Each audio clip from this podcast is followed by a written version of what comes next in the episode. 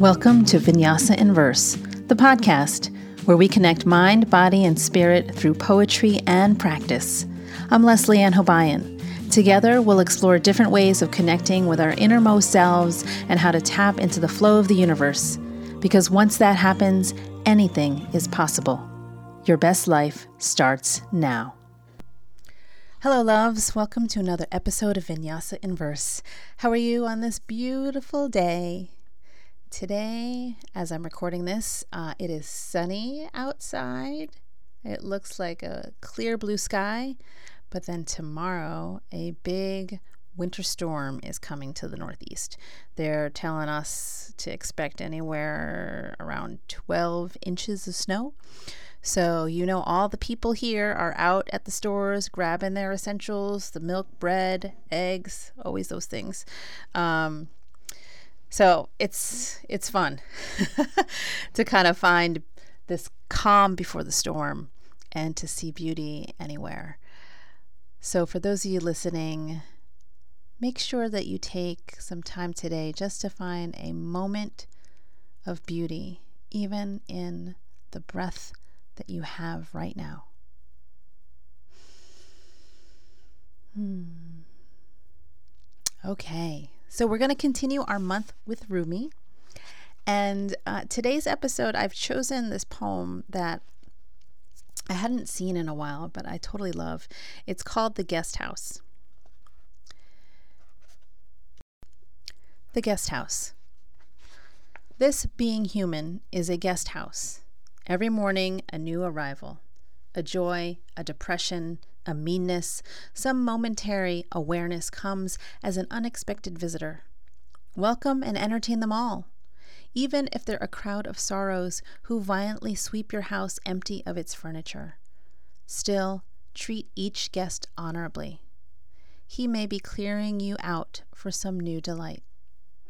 The dark thought, the shame, the malice, meet them at the door laughing and invite them in. Be grateful for whoever comes, because each has been sent as a guide from beyond. Hmm. This is a, one of my favorite poems by Rumi uh, because it's a reminder that we are spirit beings having a human experience. And so, if we think about our human bodies, our humanness as a guest house, and all of our experiences are the guests then we can stand true in our divine essence while we experience these things. Now, that probably is like, what did you just say? So, what I mean by that is imagine we run a guest house, okay, and then there's a, a knock at the door, and it's Joy. Hello, Joy, come on in.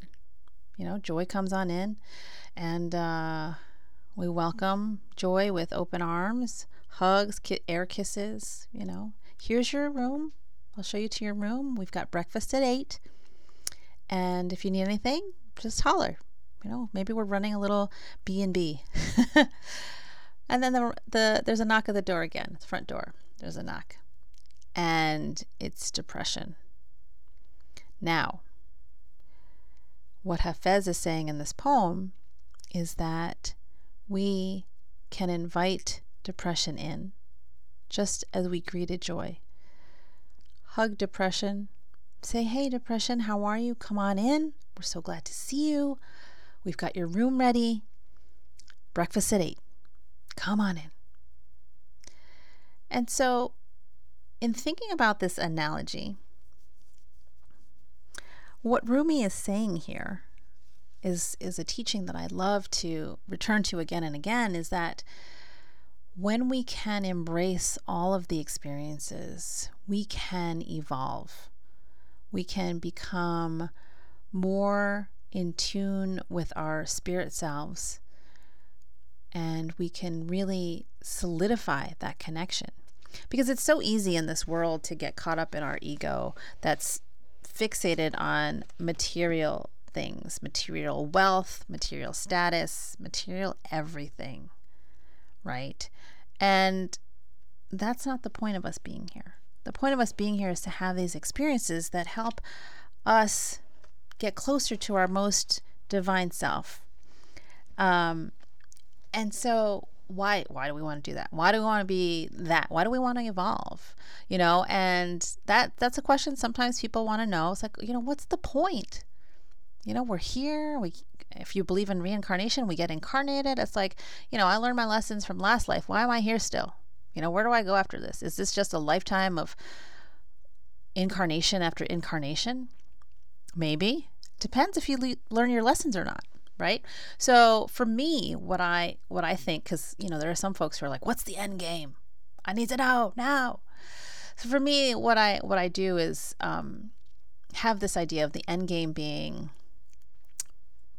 me as essence a spirit soul merging with the divine light now yes we all have divine light within ourselves this is true but merging with source, the source of our light. You know, the analogy that um, is often used that I hear in, in yoga communities is that we are the rays of the sun, but we are not the sun, right? We have the sun's energy.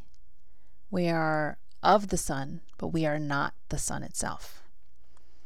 And so, what I imagine the end game to be is that we live through a lifetime or many lifetimes. And in each lifetime, we learn lessons that uh, will help us evolve. You know, so for example, in this lifetime, my awareness has expanded.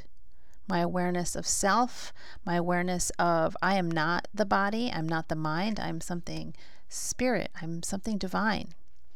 And that is probably a lesson I didn't learn in my previous lifetime. Otherwise, I wouldn't be here. Maybe I'd be merged with the sun, you know? So that's what I'm thinking about as far as, you know, what's the end game? And I don't like to think about end games really. Um, but I do know that it's useful in thinking about our spiritual journeys because when we go on a trip, we don't just buy a plane ticket anywhere. Like the airline needs to know where you're going, right? You need a destination. If you put, if you use your GPS, right? You get in the car and you, you want to go somewhere, you got to put in a destination. Otherwise, you're just going to sit in that same spot and wait for somebody else to tell you where to go. I don't know. I don't, that doesn't sound so fun. Like, what if they want to go snowboarding and you really hate the snow and you would rather go drive down to Florida and be on a beach somewhere, right? So you need to you need to have some kind of destination. So for me, de- you know this destination like of merging with the the divine the sun we'll say is uh is just like a placeholder for me to to have a general direction of my path of my spiritual path and so it's useful. So you can ask yourself you know what is your version of the end game? You know it doesn't have to be the, what i'm saying. What do you feel in your heart to be the thing that you're working towards that you're you're traveling on this path towards towards what? What is it? And, it, and know that it can always change, it can always evolve, right? So the guest house is this life now, and we've got all of these experiences coming in. And I love what Rumi says about even if they're a crowd of sorrows who violently sweep your house empty of its furniture. Like, welcome them and entertain them. Even if it's like, you know, like a crowd of depressing looking kids. You know, they all wear black. And I'm totally stereotyping, by the way. And they got like their hair combed down in front of their face. They're wearing like heavy eyeliner and just all around sad, you know. And they're just, they come in and they're like, dude. I entertain myself, I know. So what you know, what if they come in and they come in with all this sad energy and this negative energy and you're like, "Oh, I don't want that in my house."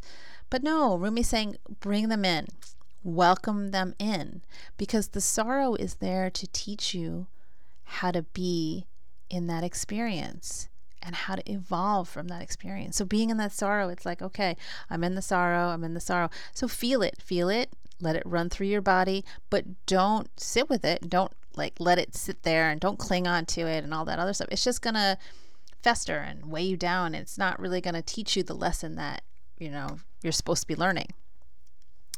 So, welcome that, right? Because what that sorrow might be doing is inviting you to sweep your house empty of its furniture, for example. You know, both the literal house and the metaphorical one. You know, so for example, you know, let's say somebody in your life passes away and you're like, oh my God, I can't believe this person's no longer here, no longer living. I, I feel like I, I am in my grief, I'm experiencing it. But also, and this happens with a lot of people, what am I doing with my life? I'm going to look around my house, my literal house and my figurative house. What what's what's going on here now? Okay, I'm looking at my physical house. There's a lot of clutter in here. Why? I, I don't need this stuff. Do I need this stuff? I don't think I need this stuff. What happens in that moment of losing someone to death is that suddenly your life gets emphasized. You are living, you are still alive, and what are you going to do about it? You know, so then you start taking inventory of all the things in your life, both in terms of the physical house. Like, look, I got this couch that's been hanging out in this corner collecting dust. Do I really need that taking up space in my house? No. Let's clear it out. You know? And then there's also the metaphorical one where it's like, okay, I've been friends with this person for like 50 years. Why? They're not really like we're sort of in touch, but but not really. Every time they call, I, I don't want to answer the phone. Every time they call, they complain and it just brings me down. Do I need to be friends with them still? No, you don't. You can choose who furnishes your house. And sometimes we forget that. So, who's going to furnish your house? Who gets to be in your circle? Who gets to be part of your life? You can decide that. But sometimes we need other experiences for us to wake up to that. So, when sorrow comes knocking at your door, open the door, welcome in that crowd of depressed teenagers with their hair combed over their face with heavy makeup and sadness all around them. Welcome them in. Invite them to sit on the couch by the fire. Bring them hot cocoa, maybe a peppermint marshmallow. And then see what them being there does. Because they're not going to stay forever. If there's one thing that we can rely on, it's change, right? And this year has taught us that. Change is constant. Change is unpredictable, it's unknown, and only now has it come to the forefront for most people. It's always been this way. It's just people, you know, were under this illusion that there were guaranteed things. Jobs were guaranteed, health is guaranteed, all these things we take for granted, right? And this year has taught us that no, not the case. Life is always unpredictable, nothing is promised. And so sorrow might be sitting in your living room by the fire, drinking hot cocoa with a peppermint marshmallow. And you might be thinking, all right, I'm doing what Rumi said. You know, I'm, I'm welcoming them in. Uh, I've invited them. I'm entertaining them. I gave them hot cocoa. I'm starting to feel kind of sad too. Is this is this how it's going to be? Are they just gonna are they gonna set up shop here? Are they gonna stay here? because because I really I really don't want them to stay here. But if you can embrace them and understand that they're there to help you grow, then once you learn whatever it is you need to learn from them, they will move on. They will finish their hot cocoa. They will say thank you because they're not rude these teenagers. They will say thank you. They will appreciate your hospitality.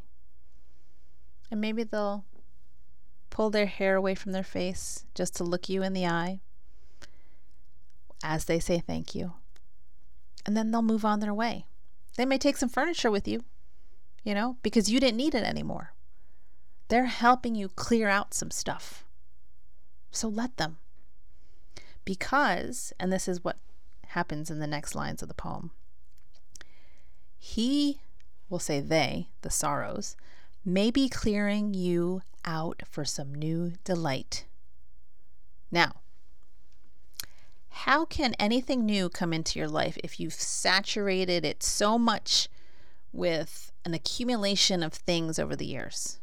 You know, like let's let's think about that closet that a lot of us have, both literal and figurative, where we just shove things in there. It's like, oh, people are coming over. Okay, quick, hide all the clutter in the closet. This this upstairs closet that nobody ever uses. Just shove the papers in there. Shove the the random stuffed animals, the toys that nobody like plays with, the games that are half broken, missing pieces. Just shove it all in the closet. We, we got guests coming over. Let's you know, let's tidy up a little bit.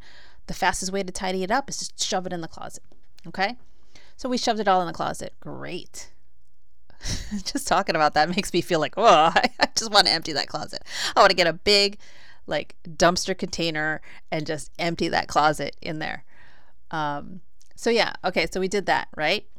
Now, if you don't clear it out, you can't fit more stuff in there. You know, that closet is only so big. So, how are we supposed to allow for abundance and blessings to come into our lives if we've packed everything up to the gills. You know? Like, think about that closet. Maybe that closet could be organized into something that houses art supplies, you know, beautiful shelving, organizational canisters for pens and markers and paintbrushes, instead of like a bunch of broken puzzle pieces jammed in there with old Cheeto wrappers. you know?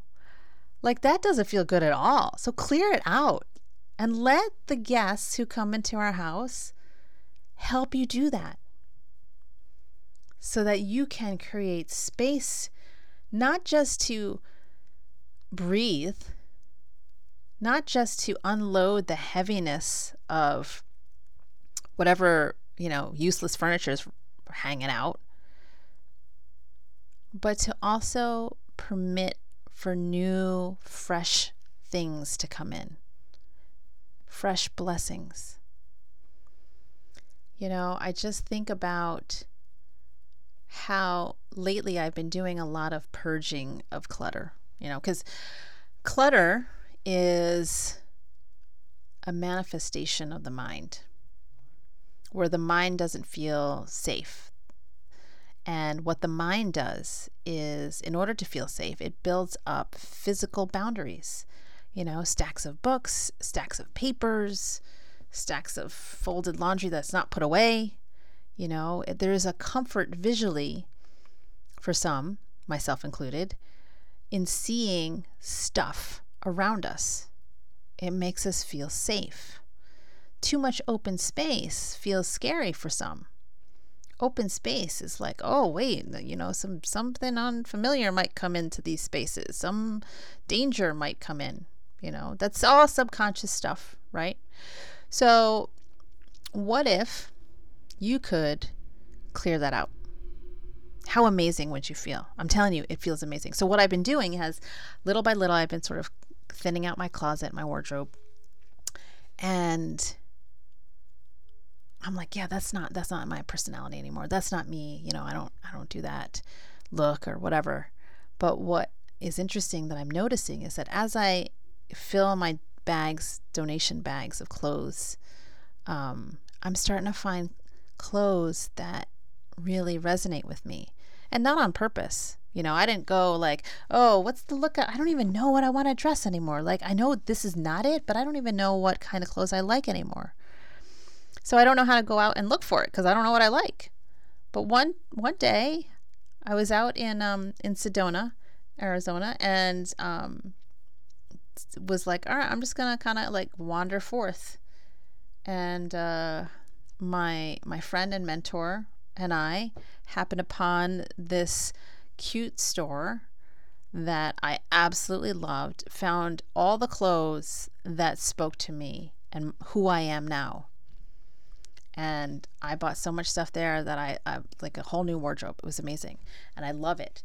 And the thing is, I don't think I would have found that place if I had not done some purging because I created space for the new stuff to come in. And how cool is that? So think about your guests in your house as people who have come bearing gifts. Gifts that are lessons for your life, lessons for how to respond to the things that are going on right now, whether it's in your life or in the world or, you know, anything. You have the power to choose how to respond to things that are not within your control. The only thing you have in control of is your response to things, your mindset, right? So, the dark thought, the shame, the malice that Rumi mentions, invite them in. He specifically says, meet them at the door laughing. Now, I don't know if I could do that. Maybe I could. Be like, hey, so great to see you, Shame. Come on in. It's been so long. I mean, that would be an interesting experiment because then the relationship with shame can shift.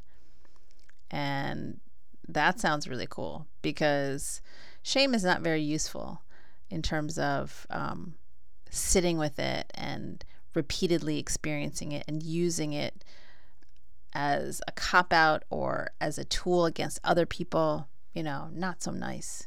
But if you can make friends with it and just be okay with it and learn the lesson from it, that's really powerful. So invite them in, laugh, say, hey, shame, come on in. Malice, come on in. So good to see you. And so you take their power away. The power that they have over you diminishes, if not dissolves altogether, totally poof, gone. How cool was that? And to remember to be grateful for whoever comes. Because as Rumi says, each has been sent as a guide from beyond. So the guide is God, is the universe. And these guests are lessons for us. Because God loves us so much that God wants us to be our best selves, our most authentic selves. And how can we do that without learning a few things, right? Because we don't know who we are as our most divine, authentic self. If we did, we wouldn't be here. We would be in a different lifetime, or we would be merged with the with the source, with the sun, with one. You know. So these are lessons in memory in remembering what we already know and uncovering it. Um, you know, I wanted to share this story. Um, one of my favorite children's books is called Owl at Home, and it's by Arnold Lobel. He does uh, Frog and the Toad stories, but he also has Owl. And I don't know if a lot of people know about Owl. Owl is great. But there's this story um, that's very much related to the Rumi poem. And I'm just going to read it real quick because You'll, you'll see why. So this is called The Guest. Owl was at home. How good it feels to be sitting by this fire, said Owl. It is so cold and snowy outside. Owl was eating buttered toast and hot pea soup for supper. Owl heard a loud sound at the front door. Who is out there banging and pounding at my door on a night like this? he said. Owl opened the door. No one was there only the snow and the wind. Owl sat near the fire again. There was another loud noise at the door. Who can it be? said Owl, knocking and thumping at my door on a night like this. Owl opened the door. No one was there, only the snow and the cold. The poor old winter is knocking at my door, said Owl. Perhaps it wants to sit by the fire. Well, I will be kind and let the winter come in. Owl opened the door very wide. Come in, Winter, said Owl.